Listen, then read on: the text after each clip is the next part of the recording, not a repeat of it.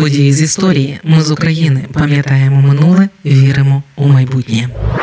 Дев'ять років тому біля Луганська росіяни збили український Іл-76. На той час катастрофа стала найбільшою втратою з початку антитерористичної операції і найбільшою на той час одночасною втратою збройних сил України за часів незалежності.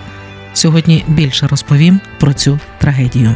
З вами Оля Боровець і подкаст події з історії. Ці історії звучать саме завдяки вашій підтримці. Саме завдяки вам ми маємо ресурси натхнення для створення подкасту. Аби допомогти нам, заходьте на сайт ми з України.ком та тисніть кнопку Підтримати.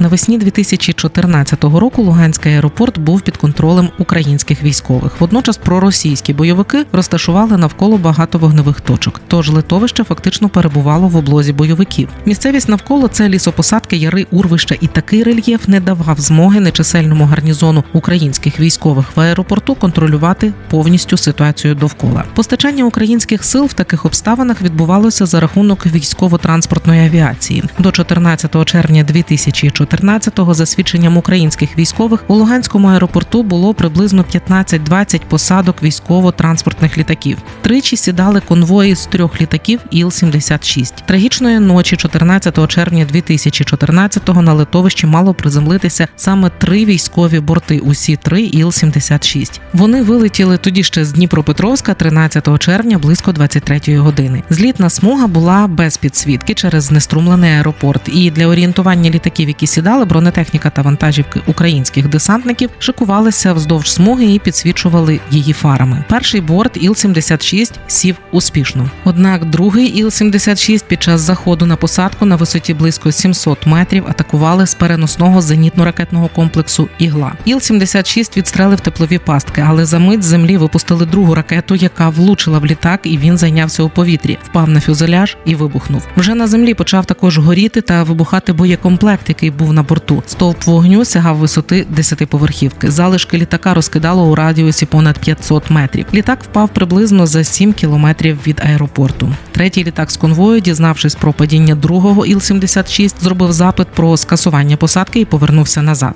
О 6.15 до місця падіння літака висунувся зведений підрозділ українських бійців з аеропорту 80-ї десантної, 25-ї десантної і першої танкової бригад у складі 6-8 вантажівок і легковика ВАЗ-21 21.05. На місці вони побачили розкидані уламки фюзеляжу, понівечену зброю та рештки тіл. Загиблі десантники були у металевих касках, тільняшках, але без бронежилетів. Група зібрала дві вантажівки ГАЗ-66, решток тіл знищила деякі залишки зброї та боєприпасів, але далеко не всі тіла вдалося забрати. Доступ блокували завали.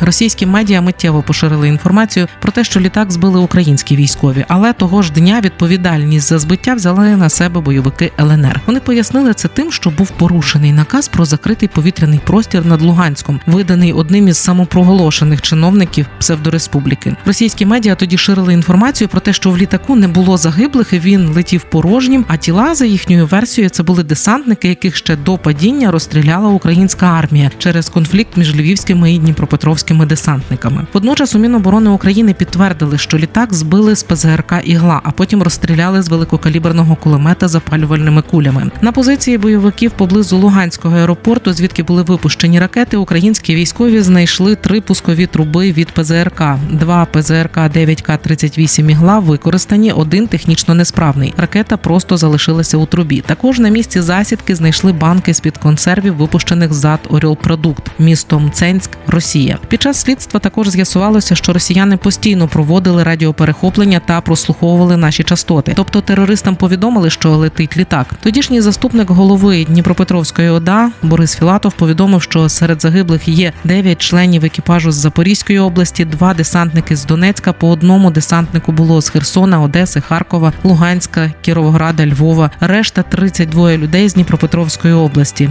десятеро з Дніпропетровська, шестеро з Кривого Рогу, двоє були з Павлограду двоє з тоді ще Дніпродзержинська, двоє з Нікополя. Решта хлопців були з сільських районів Дніпропетровщини. Тоді українська прокуратура кваліфікувала подію як теракт теракт і почала досудове розслідування. За інформацією тодішнього ВО міністра оборони Михайла Коваля, однією з версій знищення в Луганську Іл-76 є зрада диспетчерів польоту. Вони могли злити бойовикам інформацію про переміщення літака. В лютому 2017-го СБУ оприлюднила запис розмов луганських бойовиків, відповідно до якого організаторами збиття були тогочасний командир батальйону Зоря Ігор Плотніцький та його заступник Андрій Патрушев та командир батальйону Вітязь Олексій Гурєєв. У березні 21-го року винним у збитті українського літака було визнано колишнього ватажка ЛНР Ігоря Плотніцького. Суд у Дніпрі заочно засудив його до довічного ув'язнення. Окрім нього, довічний термін без конфіскації майна отримали Гурєєв і Патрушев. 7 жовтня 2017 року СБУ повідомила, що підозрює найманців ПВК Вагнер у тому, що вони безпосередньо стріляли з ПЗРК по літаках. За даними СБУ, всього до операції зі збиття літака було залучено 72 найманці з ПВК Вагнер. Станом на жовтень 2017 року 15 з них були уже мертві. 14 червня 2019 року, у п'яту річницю збиття літака, СБУ повідомила результати свого слідства. За їхніми даними, генерал-майор збройних сил Росії Євген Нікіфоров безпосередньо віддав наказ Дмитру Уткіну з ПВК Вагнер знищити український транспортний літак Іл-76. Поза тим, ще 18 листопада 2014 року стало відомо, що заступник керівника антитерористичної операції генерал-майор Віктор Назаров підозрюється військовою прокуратурою у недбальстві, яке призвело до збиття літака над Луганськом. СБУ оголосили йому підозру у службовій недбалості. Ця недбалість полягала у нехтуванні інформацією служби безпеки про підготовку теракту. Назаров свою вину не визнав. У березні 17-го року його засудили до семи років позбавлення волі. Далі була апеляція, суд її відхилив. Назаров пішов далі і подав касаційну скаргу. 21 травня 2021 року. Кримінальний суд Верховного суду виправдав Віктора Назарова у 2014-му Після теракту тодішній президент Порошенко оголосив 15 червня червня днем жалоби за загиблими військовими. Кожній родині загиблого виділили грошову компенсацію у 610 тисяч гривень.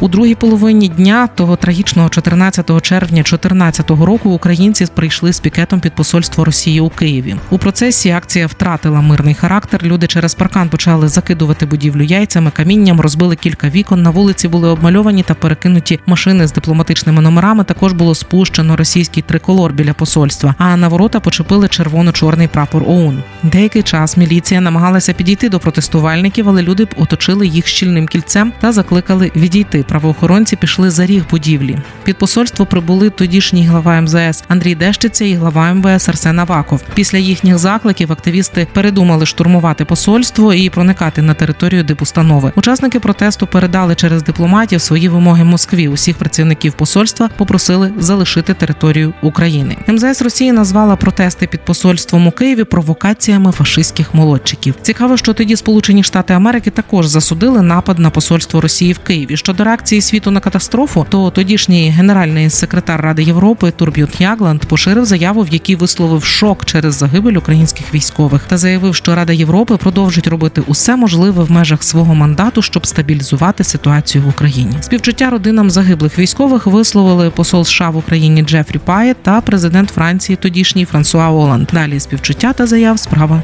не пішла. Ми з України важливо знати історію і розповідати історії. Найважливіше, що ми повинні дати нашим дітям, це коріння і крила. З вами була Оля Боровець. Якщо ви вважаєте такі історії важливими, підтримайте нас і дайте можливість створювати подкасти надалі. Заходьте на сайт Ми з України.ком та тисніть кнопку Підтримати.